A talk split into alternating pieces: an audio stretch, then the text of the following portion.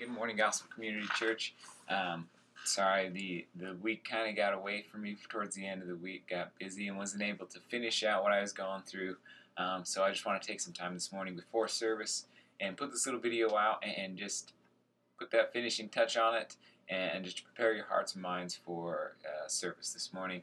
So we're going to be in Romans 2 1 through 4 this morning, right now and then Pastor Chris is going to be preaching later this uh, this morning, and yeah, we'll just continue walking through the Book of Romans. So as I'm reading, take this time if you want to open your Bible app, or if you want to just simply follow along, listen to the words, um, do that. Uh, Romans two one through four. Therefore, you have no excuse, O man, every one of you who judges. For in passing judgment on another, you condemn yourself, because you, the judge, practice the very same things.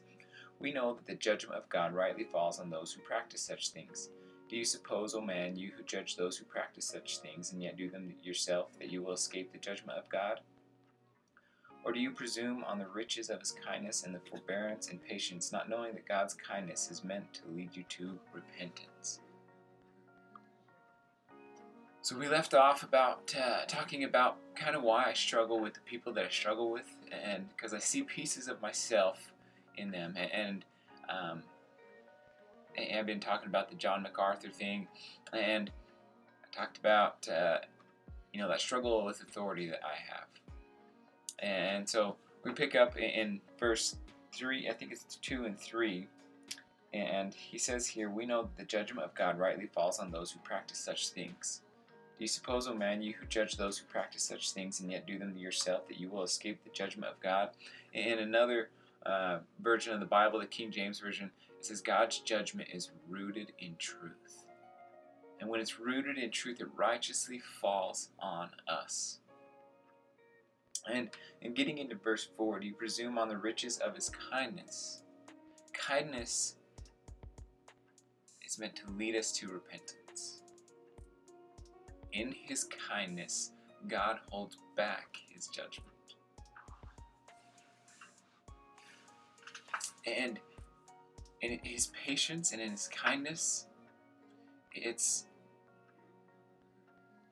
it's not meant, uh, or, or not meant. It's it's not to be mistaken um, that he's giving approval for some wrongful living. Some, it's it's because he's holding back his judgment.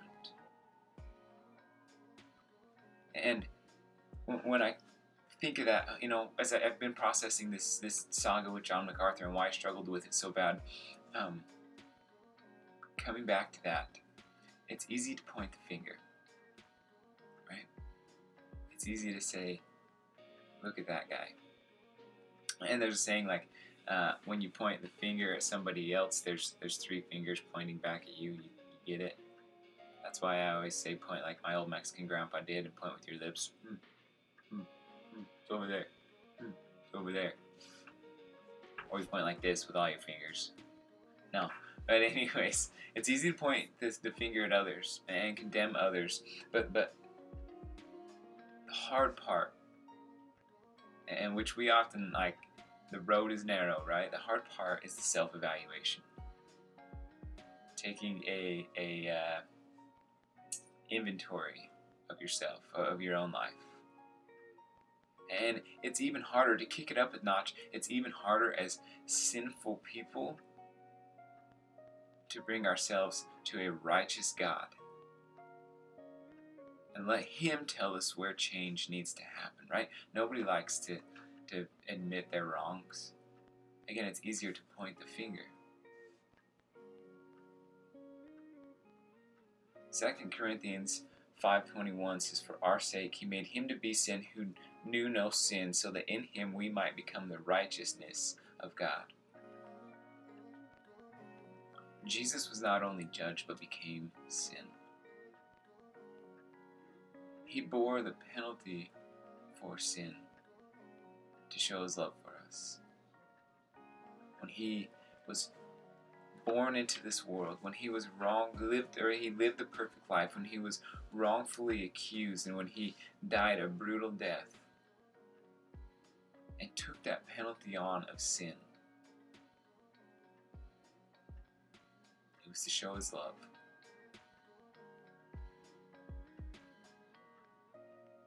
He offers forgiveness and reconciliation. Through grace, by grace, even though he was the one offended. He remains perfectly perfect. And we are as wicked as ever, just as, as wicked as the Jews condemning the Gentiles. We're loved more than we can dream, more than we could ever dream or imagine. We're left with this gift of repentance. His kindness leads to repentance. We're left with this gift of repentance because the work done on the cross.